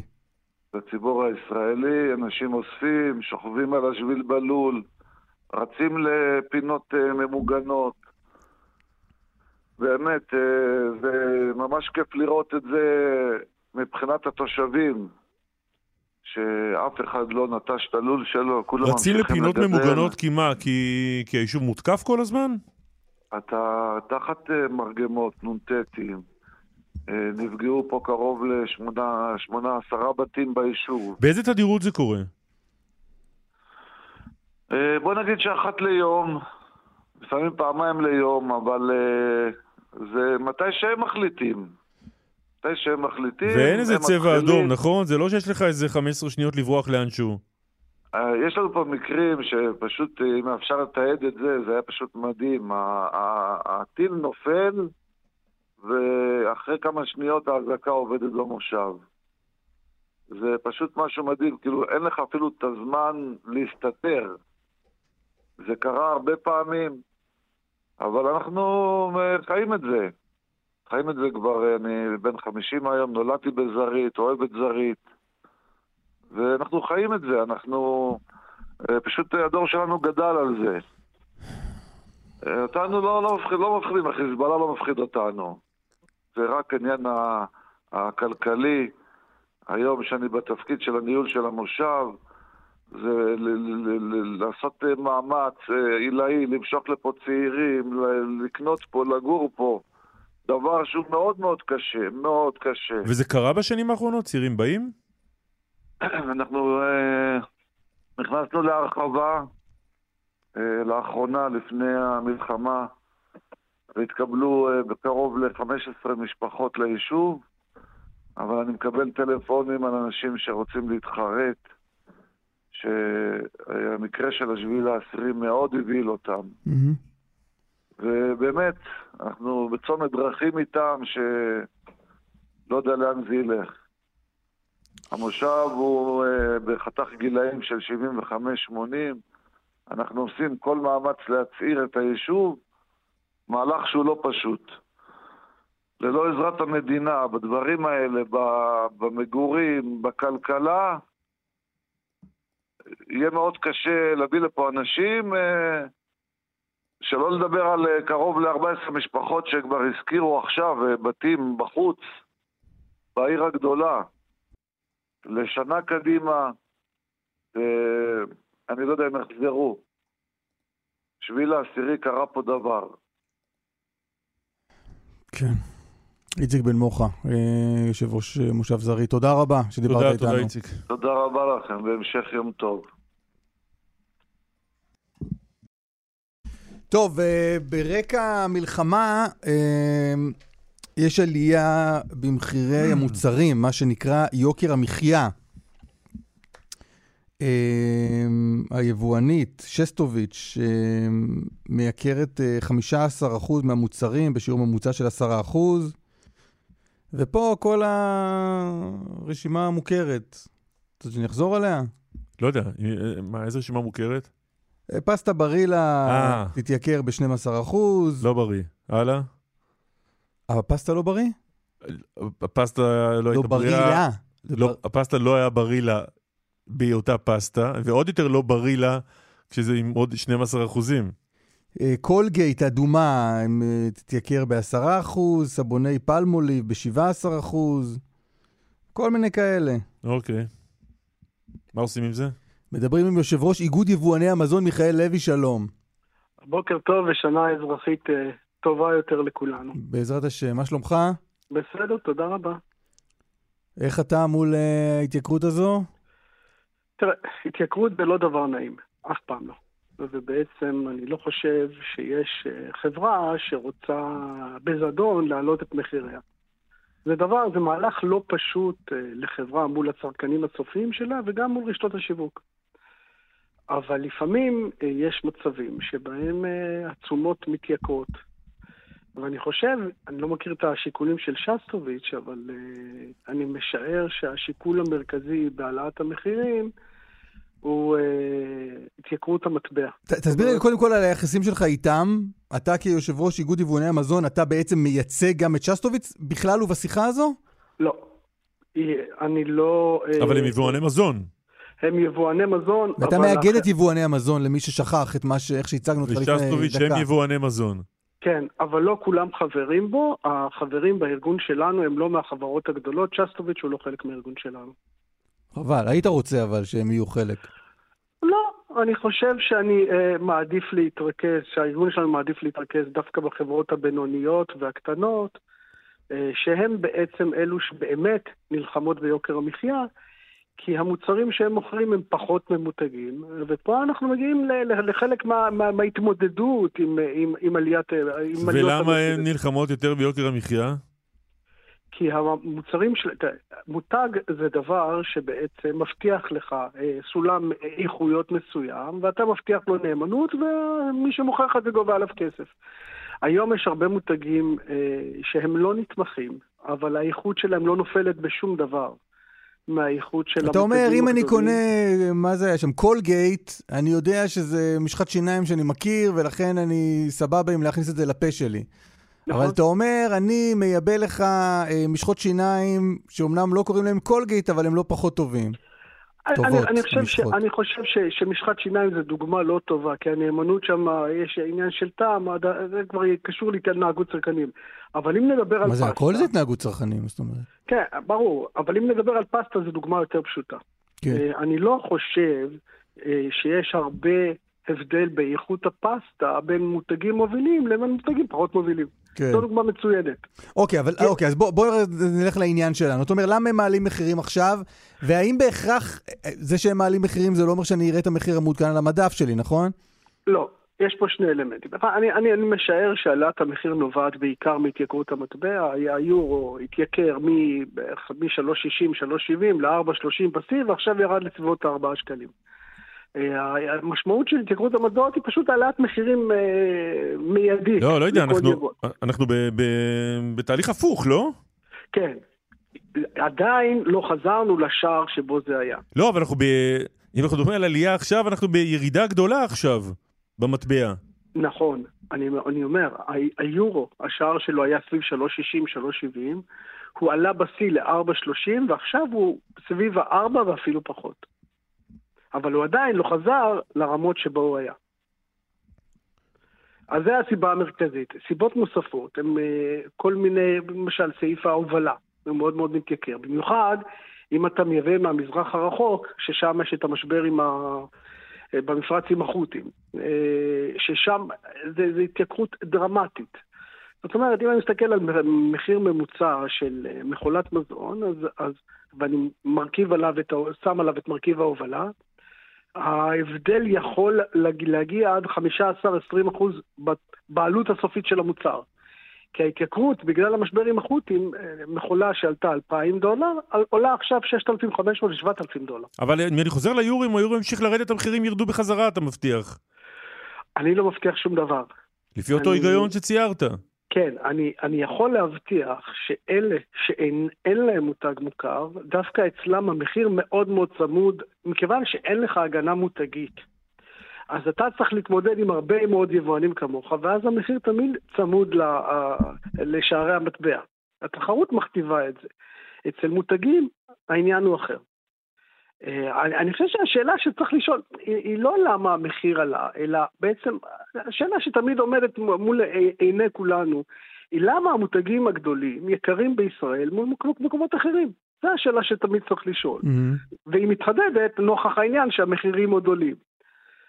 פה, פה צריך לנהוג קצת בהגינות גם כלפי היבואנים, חלק מהיבואנים המקומיים, אה, למשל, לקולגט פלמוליב, נכון ששסטוביץ' הוא המפיץ שלהם, אבל יש להם חברה מקומית שלמיטב ידיעתי היא זו שקובעת את המחירים. ככה בעוד הרבה... אה, מה זה משנה לי כצרכן? מי קובע לי את המחיר? אם הם... זה מה אתה אומר? משנה. אתה אומר, אל תאשימו את היבואנים, תאשימו את החברה המקומית? אני, תאשימו את החברה הרב-לאומית ותשאל, וצריך לשאול אותם, למה בגרמניה קולגט נמכר יותר זול מאשר בישראל? מה היית עונה במקומם? מה הייתי עולה במקומה? את האמת, אני לא רוצה, אני לא מתייחס פה לחברה כזו או אחרת, לא חברה כזו או אחרת. אבל באופן כללי, כן. אה, החברות הרב-לאומיות, הן, הן תמיד רוצות לגבות את המחיר המקסימלי שאותו הצרכן מוכן לשלם. זה בטוח. למה המחיר המקסימלי בישראל הוא המחיר המקסימלי הגבוה גבוה יותר ביחס למחיר המקסימלי בגרמניה? כי, כי, אני, כי אפשר. הצרכן הישראלי מוכן לשלם, פשוט כך. חלק מה... מה, מה צריך פה לחנך לאיזושהי התנהגות צרכנית. למשל בגרמניה הם דוגמה ומופת להתנהגות צרכנית. הם פשוט יעלו להם את המחיר, או שהוא יחרוג, הם לא יקנו, הם פשוט ישאירו את המוצר על המדף. ובישראל... לא, אז כל ההסברים שלך בהתחלה, היורו עושה ככה, היורו עושה אחרת, זה לא משנה. היורו עושה בגרמניה את אותו דבר שהוא עושה פה. לא, היורו הוא, הוא, הוא כן, יורו. בסדר, ביחס לשקל, נכון. אבל, אבל בסוף אתה אומר, זה, זה, הכל, אה, זה, זה לא באמת משנה. לא, זה משנה. אני אומר, המחירים עלו עכשיו. הם יתפסו איזשהו, איזשהו אה, אה, זנב של אה, הזדמנות, או איזשהו אה, צידוק, כדי להעלות את המחיר, וזה ילך להם, כי הצרכן הישראלי יאכל את זה. בגדול, זה המצב. הצרכן הישראלי מוכן לשלם, התמכרנו לנוחות בהרבה תחומים לצערנו, אה, ואנחנו מוכנים לשלם. אני מודה שאני נתקעתי עוד בעניין של היורו, שבחודשיים האחרונים רק צונח, ואתה מספר לנו שמעלים את המחירים כי הוא עולה. אני, אתה צריך להשוות את מחיר היורו לא בחודשיים האחרונים, אלא אה, ב- ב- ב- בחודשים האחרונים. אבל עכשיו מעלים את המחיר, תראה- בחודשים האחרונים נכון, הוא יורד. נכון, מאוד. אבל- נכון. אבל אם תסתכל, הרי הש... אתה לא מעלה ומוריד מחירים כל יום. אם אתה מסתכל על השער של היורו בחודשים האחרונים, הוא גבוה יותר מהשער שהיה. חד משמעית. טוב, עוד שאלה, אסף? אמ, לא. לא. אז... מיכאל תודה יושב ראש. איגוד יבואני המזון, תודה. יבואני המזון, תודה רבה. תודה לכם ויום טוב. ביי. עכשיו לשיחה שהכי חיכיתי לה הבוקר. חיכ- חיכית לה כי מה? מי את תבין? אוקיי. עופר. גדסי, עופר גדסי, שלום.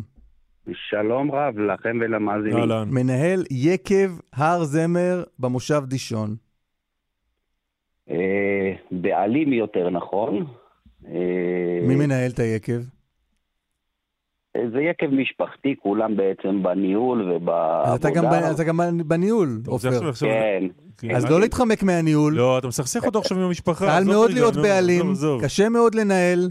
עופר, כן, לא לברוח. ממש לא בורח מאחריות. עופר, אני... אה, אז אוקיי, עופר גדסי הוא הבעלים, הוא המנהל, הוא גם סגן המנהל והמשנה למנהל של יקב הר זמר במושב דישון. אמת לאמיתה.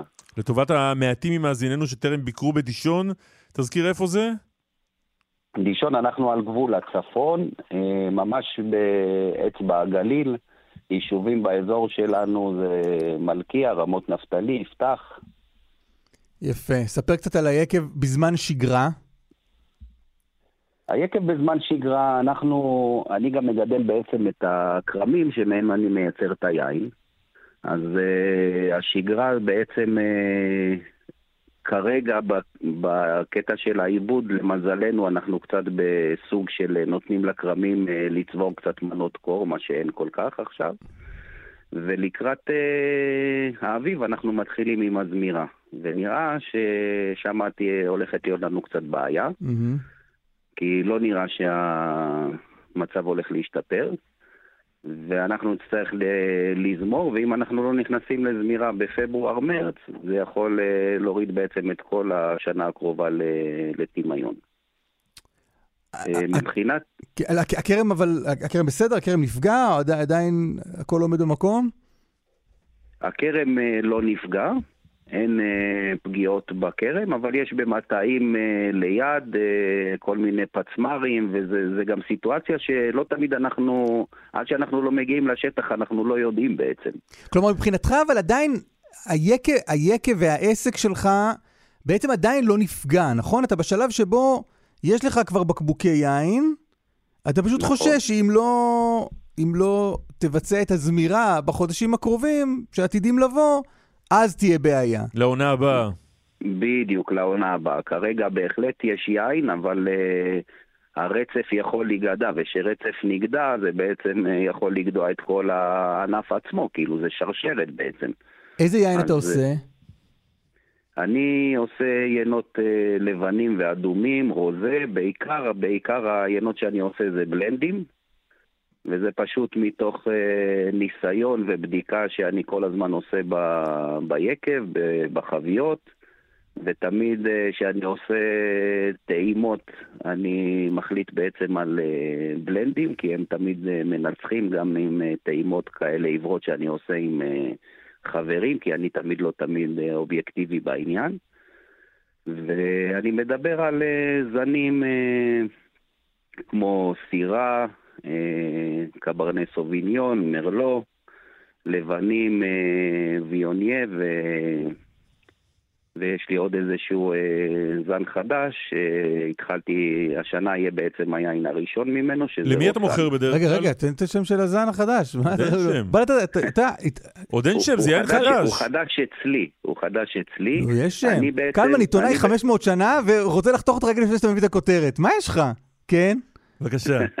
מה השם? תוציא, רגע, תכינו את הפוש, כן? אני אומר, השם של הזן- החדש אצלי הוא לא זן חדש בארץ, זה הרוסן, שזה יין, אה, נו, ממנו אני מכין יין זה אצלו לבן. חדש. יין לבן, הרוסן. לא, אני כבר יודע איזה איזה בקבוק אני הולך להזמין ממנו אה, בתום השיחה הזאת. כן. ואחד היינות ה- היותר מיוחדים ומדוברים זה בעצם הרוזה האחרון שאני בקבקתי אותו ב-19 לאוקטובר. וואו. וכן, בעיצומם של ה... הקרבות בעזה, אבל כמו שאתם יודעים, גם אצלנו לא היה כל כך רגוע, וזה בהחלט גם, זה גם אה, מצוין על, ה... על הבקבוק. אה, מהאופן ה... הציוני והחדירה שלנו ל... לדבקות באזור, ואנחנו לא מתכוונים אה, להתפנות, ואנחנו לא מתכוונים אה, להישבר בכל הדבר אז הזה. תגיד רגע, אמרנו, לך יש עדיין בקבוקים. יש לך בקבוקים שבקבקת. כן. אה, ו- ואפשר אה, למכור אותם גם כשאתה לא נמצא שם בדישון אה, על גבול הצפון. איך אפשר... סליחה רגע, אני, אני לא שומע? אותי אתה לא שומע או שמישהו לידך כן, אתה כן, לא לא שומע? שמעתי, סליחה. אני אומר, אני- אז אמרנו, אתה בקבקת כבר בקבוקים. אה, למה אתה צוחק, קלמן? מה? לא, לא, תמשיך, תמשיך. בקבק בקבוקים. על זה יש לך בעיה עם זה? לא, לא, להפך. אמרת שיוצאים בקבוקים לא בבקבק אותם. לא, לא, שימשיך לבקבק. אז הוא... בואו נשאר בבקבוק. אז הבקבוקים בוקבקו, ואתה יכול כבר אה, לשווק אותם, נכון? גם אם לא... אנשים לא מגיעים אליך ליקב עכשיו, אבל אתה עדיין יכול להפיץ את הבשורה. איך אפשר... אה, מאיפה ואיך אתה בעצם אה, משווק את הבקבוקים? פה, פה בעצם נכנס... להרבה אנשים עשית חשק. לשתות, למרות שהשעה כן, עוד לא עשר נכון. בבוקר. נכון.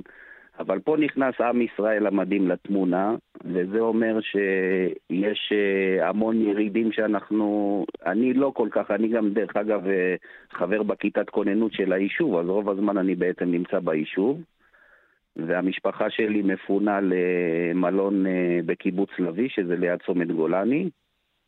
ואשתי לוקחת חזק את כל נושא השיווק של, ה, של היין. יש לנו חברים ממוש, מ, מאזור שיש לנו שם אצלם נקודת אה, מכירה, והם גם כן עוזרים לנו למכור את היין שם, ומצליחים איכשהו לשרוד גם דרך אה, קבוצות, דרך מכרים. המזל שלנו שיש לנו יין טוב, ומי ששותה פעם ראשונה הוא בדרך כלל אה, חוזר לקנות גם בפעמים... מה שאסף התכוון לשאול זה איך אנחנו יכולים לעזור. איך אתם יכולים לעזור? איך אנחנו יכולים לעזור לאסף שרוצה לקנות יין? כן, התכנסנו פה, אנחנו שעתיים משדרים בשביל הרגע הזה. אז אנחנו יקב בוטיק, והקשר הישיר שלי עם הצרכן הוא מאוד חשוב. אז זה מאוד פשוט, זה המספר הטלפון האישי שלי, שזה 052 694 7249. כל מי שמתקשר יקבל את כל סוגי העיינות שיש לנו כרגע למכירה. הבנתי. ומה, אה, ואז אתה עושה מש- שקונה- אתה עושה משלוחים לכל הארץ? בדיוק, מי שקונה? משישה בקבוקים ומעלה, היין יגיע אליו באופן אישי עד אליו הבית, ללא עלות אה, משלוח. מי שמזמין פחות, אז יהיה דמי משלוח ממש אה, צנועים. כמה עולים שישה. בקבוקים? סתם כדי לסבר את האוזן. המחירים שלנו ביקב נעים בין אה, 80 שקלים ל-110 שקלים, והיום גם יש אה, מבצעים, ואנחנו עושים הנחות כמו 2 ב-150 ו- וכן הלאה. אבל באמת, כאילו, הקשר הוא ישיר אה, מולי, ואנחנו באמת אה, נגיע לכל מקום. אה, המאזינה א' מבקשת את הטלפון שוב, אז הנה נותן את זה עבורה שוב. 052-6947-249. נכון? עופר גדסי, הבעלים, שלא לא מנהל, הבעלים של יקב הר זאב במושב דישון. אה, באמת? אני מעדיף את הטייטל, אני מעדיף- את הטייטל קורן. קורם, קורם. יפה. כן. ולכל מי ששאל אם אתה מייצר גם חרדל, זה לא דיז'ון, זה דישון. 052-694-7249. אתה מעדיף טלפון או וואטסאפ? מה, מה אתה מעדיף? גם וגם, גם וגם. בהחלט וואטסאפ, בהחלט טלפון, ואני חושב שאנשים כבר מאזינים לכם, כי אני רואה כבר כל מיני שיחות ממתינות על, ה... על הקו שמפריעות לנו בשיחה. עכשיו תקשיב, אני רוצה, לא רוצה להלשין על עסק קודם, אבל שעשינו לו פה שיווק וזה, אחר כך אני לא הצלחתי להשיג אותו בטלפון כדי uh, להזמין ממנו. אז אה, עופר, אל תעשה לי את זה, בסדר? אני הולך לכתוב לך אה. בהמשך היום, ואני אזמין שישה בקבוקים כדי לחסוך את המש- את דמי משלוח, ותדאג לי. אם, אם תפוס, אתה לא מכיר את אסף, אם היה- אם היית אומר מצב. 600 בקבוקים ו- ומשלוח חינם, אסף היה מזמין 600. אתה לא מכיר את האיש. עשית טעות עם השישה, אבל בסדר. לא- אין מצב שאני לא חוזר לכל וואטסאפ ולכל אה, הודעה ולכל טלפון. עופר, בהצלחה רבה, שהעסק יפרח וישגשג, ותחזרו הביתה במהרה ובשלום הביתה לדישון, ותוכל להפעיל את היקב משם. תודה רבה, ובאמת, אנחנו, יש לנו עם נדיר ועם חזק, ואנחנו ננצח. הקורם, עופר גדסי, יקב הר זמר, דישון, תודה רבה רבה לך, בהצלחה לכולנו. בהצלחה. תודה רבה לכם. תודה רבה. הכל בסדר? אתה בהזמנות שם? אני אחכה.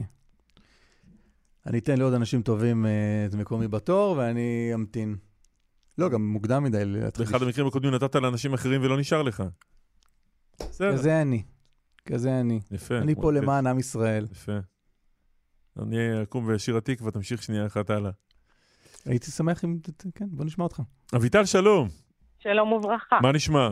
מצוין. אה, תודה. לא נשאר לנו המון המון זמן. אביטל אוקיי. זברגר. נכון. אה, את בעניינים של התנדבויות בזמן האחרון. אולי גם לפני, נכון. לא לפני. לא, לא רק בזמן האחרון, כל חיי, כל חייך, זה הזמן האחרון האחרון, הכל יחסי. מאוד ממוקד בחקלאות בצפון דווקא. אה, זה פחות אה, פופולרי אולי, אבל אה, זה מאוד נחוץ. אה, רק שלידיעה, הרבה מאוד לולים נמצאים על קו הגבול ובתי אריזה. כן, כן, אנחנו יודעים כי כל הלולנים פחות או יותר נכון. בגבול הצפון התראיינו אצלנו בחודש האחרון. נכון, אני הייתי באחד הנפילות שם בתוך הלולים, איפה? בדובב, וואלה. אצל ישראל. אה, לא, אצל אברהם הייתי. על פי... גם ישראל וגם יודע, אברהם היו אצלנו פה. סטטיסטית, נכון, אה, סטטיסטית כן. זה נשמע שכל עם ישראל בערך מכיר את הלולים של ישראל ושל אברהם. אה, אה, אני גם מכירה את של יורם, אבל כן, אני כבר הייתי שם פעמיים. שלוש. כן. נכון, אבל זה הלולים שהם מפרסמים לזה, להתנדבות. אנחנו זה- בעד, הכל בסדר, אנחנו. בעד זה, בטח. אנחנו בעד התנדבות. מה- אז מה את עושה נגיד בימים אלה? אה, מתנדבת בעיקר באמת בצפון בלולים ולא בירקות. אה, ונותנת, תראה, מי שנולד חקלאי, מת חקלאי כנראה. והביצים שכשאני מגיעה לשם רואה שלושה ימים לא אספו, ואין כבר לביצים מקום אה, לנחות, אז אה, מ- מדיר אה, דפיקות בלב. אז אני נוסעת, אה, עכשיו מותר רק להגיע אליהם אה, בשעות הערב, להם, למרגליות, לאבן מנחם, רק בערב. אז זה קצת יותר מפחיד, כי הדרך שם לא ממש אה, נחמדה. אני גרה עצמי בצפון, אבל הרבה יותר, הרבה פחות אה, בחוץ. וזהו, ואני מקפידה לפחות פעמיים בשבוע להגיע לחקלאות ואל הלולים ולאסוף או למיין. יש אה, שלושה בתי מיון גדולים מאוד, חוות חקלאיות מאוד גדולות. ב- יפה. בגורן, באביבים ובשומרה. תני איזה שמה- טיפ, טיפ למתנדב המתחיל, מה, מה מי ששומע אותנו, קלמן נגיד שלא... קלמן נגד התנדבויות, והוא גם אה, הרבה שנים הפגין נגד זה, אם בכל זאת הוא רוצה לשנות את דעתו ולהמיר את, דת, להמיר את דתו. להמיר את דתו. כן, מה... זה- איזה תביעת דיבה תבוא פה. כן. וואי, וואי. ולהמיר את תביעתו, איך, אה, מה הוא יכול לא, לעשות? תקשיבו, צריך לבוא... ליבסקין, אנחנו צריך הולכים להיות לבוא- עשירים. צריך לבוא בראש שאנחנו עובד- עובדים במרכאות אה, תאילנדים, אוקיי? בדרך כלל גם הם אלה שמנהלים אותנו, מי שנשאר. אה, וצריך אה, להבין את הצורך, באמת את הצורך, כי שוב אני אומרת, זה עצוב לראות אה, את הביצים ובטח את התרנגולות שנשרפו, אבל זה כבר סיפור אחר. וכן, לקחת את הרגליים ולהתאמץ קצת. אין הסעות כמו שיש למרכ... לדרום ולמרכז, אין, אבל בפירוש לבוא. איך עושים את זה? לאן, לכם, לפחות איפה למי שאני הייתי חוברים? בסוף קיבלתי לא, אבל למי. פונים? למי שולחים פקס? איך, איך עושים את זה? יש, יש, לא, יש, יש מה שנקרא, אה, לא שכחתי את השם. אה, צו 8? צו 8, זהו, חקלאות צו 8. חקלאות צו 8. ו- מה, כן, פייסבוק? מה? יש גם בפייסבוק, בדיוק. יאללה. יש לצפון ויש כנסו לדרום. ותתנדבו. אבל כנסו, כנס אתה. אני פה... זה, מסיימים עכשיו, זה- זה- כנס, רוצה, כנסו. אה, חוצפן, יושב, כנסו. זיזיץ. אביטל, תודה רבה. יש אני אלך אחים להתנדב, יש גם ישתה אחים יין, כל אחד. ומה שהוא יודע. אני מזמין יש גם יין אחים הביתה, אתה תעשה משהו. יאללה, יש אביטל. גם אחים לנשק אחים חקלאות. לנשק חקלאות. תודה רבה, אביטל. תודה לשי. פרלמוטר שערך את התוכנית, הדס סיוון הפיקה. גלית אמירה וחיים זקן היו על הביצוע הטכני. קלמן ליבסקין לא עשה כלום, נקווה שמעכשיו, כשנגמר השידור, לחיים, לעשות. להתראות.